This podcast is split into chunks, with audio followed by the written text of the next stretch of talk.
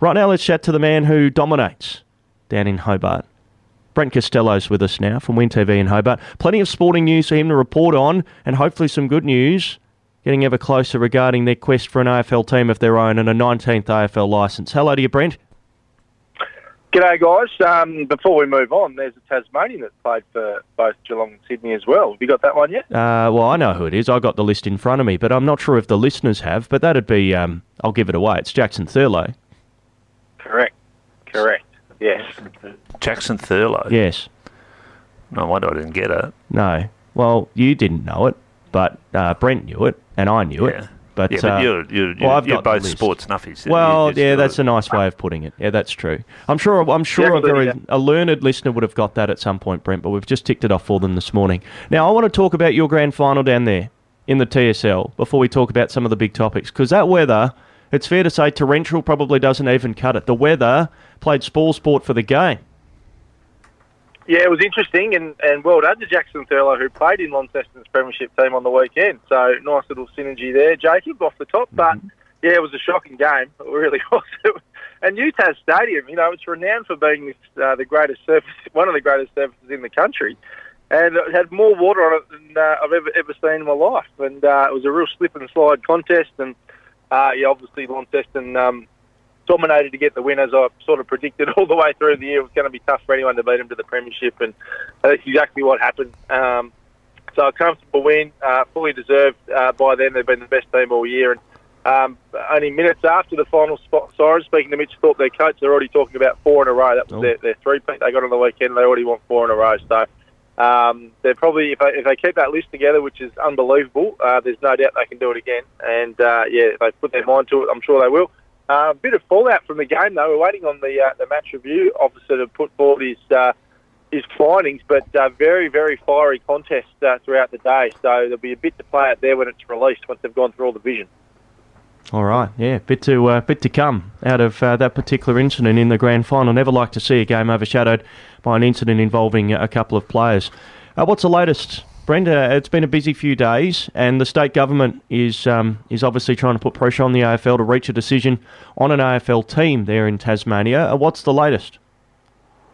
Yeah, well, the government increased its offer, Jacob. Um, so we've, we've known it's been $10 million uh, every year for the first 10 years. That's been increased to $12 million over the first 12 years now, and they've also put another $10 million into the High Performance Centre. So that's up from 50 to 60 million. The AFL will chip in 10 million to that as well. So a $70 million High Performance Centre and then $12 million over 12 years each year. And uh, of course, the stadium on top of that, which is $375 million. So the government's throwing over, in over half a billion dollars, uh, basically, of taxpayers' money, but of course the benefits come with that as well. So that's where we stand at the moment. We had the meeting with the presidents uh, in Melbourne back on Monday. Um, it sounds like it was a pretty positive meeting. They've gone away now with some information they'll take back to their respective boards and and uh, reconvene in probably a couple of weeks' time, hopefully, where we'll have a decision on a team. And the where the stadium's going to be, we, we keep getting different stories with that. Has that been finalised yet? Yeah, it has, Wayne. So Mac Point is locked in, which uh, we forecast uh, as well. Uh, they had about six sites they were looking at, but to me, I think Mac Point was always the one. Um, Is that know, just uh, down the bottom of the bridge that goes over to uh, Bellerive? Yeah, so just off the Tasman Bridge on the Yeah. on the western shore, about the same side of the river as the mountains on. Um, it's basically just yeah, as you come off the Tasman Bridge to the left, and it's probably only a ten minute walk from Salamanca, ten minutes into the CBD. It's a really good spot, and uh, it'll open up our city like it has yours. Um, it's going to be magnificent. Excellent. So Excellent. five. Well, yeah, it's a lot of money, isn't it? Stadium three hundred and seventy-five million, and it would be state of the art, and would certainly bring a lot of people down there. I think just to check out the stadium and hope the new AFL team to go with that.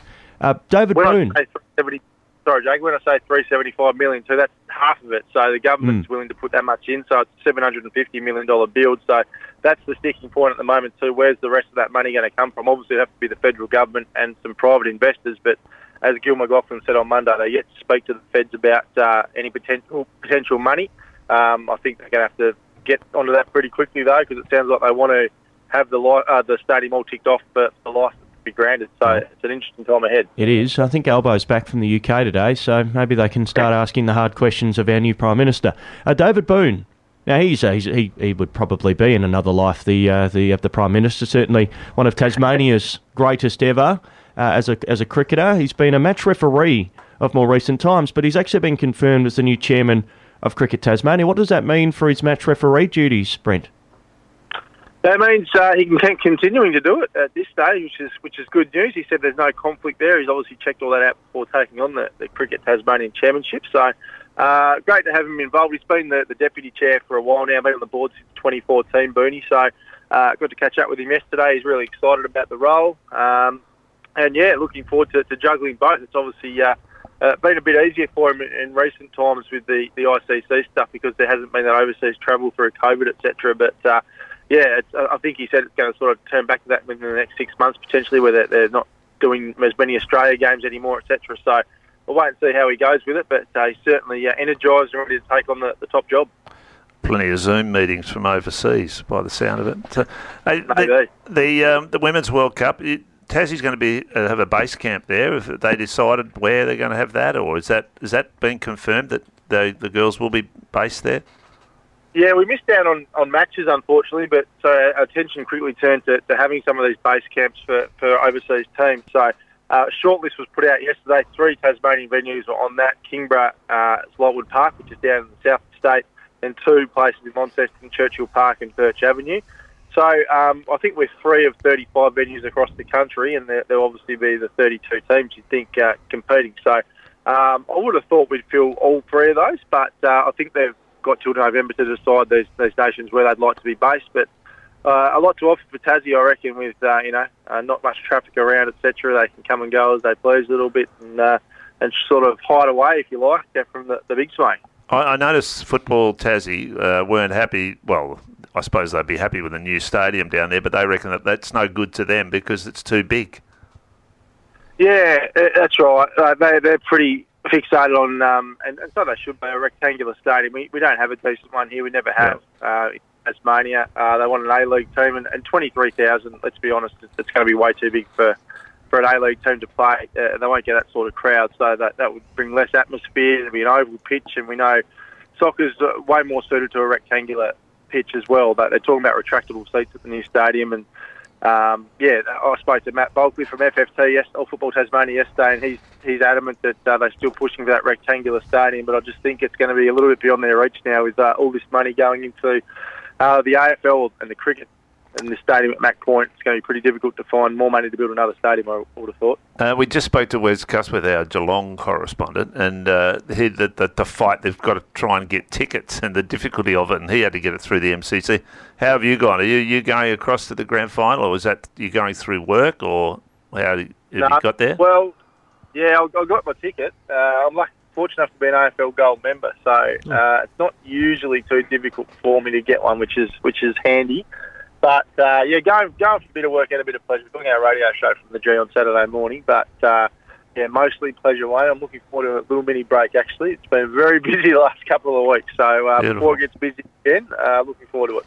Who are you picking?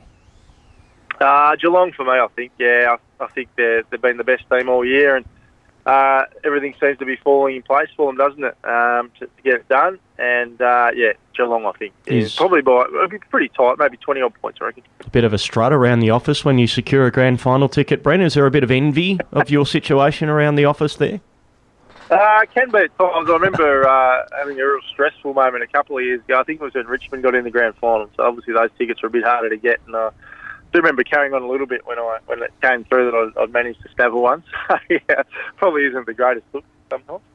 You, you were over here last year for the grand final, and now you're, you're back at the G for a, another decider. So uh, looking forward to uh, to seeing how it falls on Saturday. Brent, enjoy the experience at the G, and uh, plenty happening in your neck of the woods. Thanks for your time as always. On you boys, have a good week. You too. Brent Costelloe joining us uh, for Win TV in Hobart.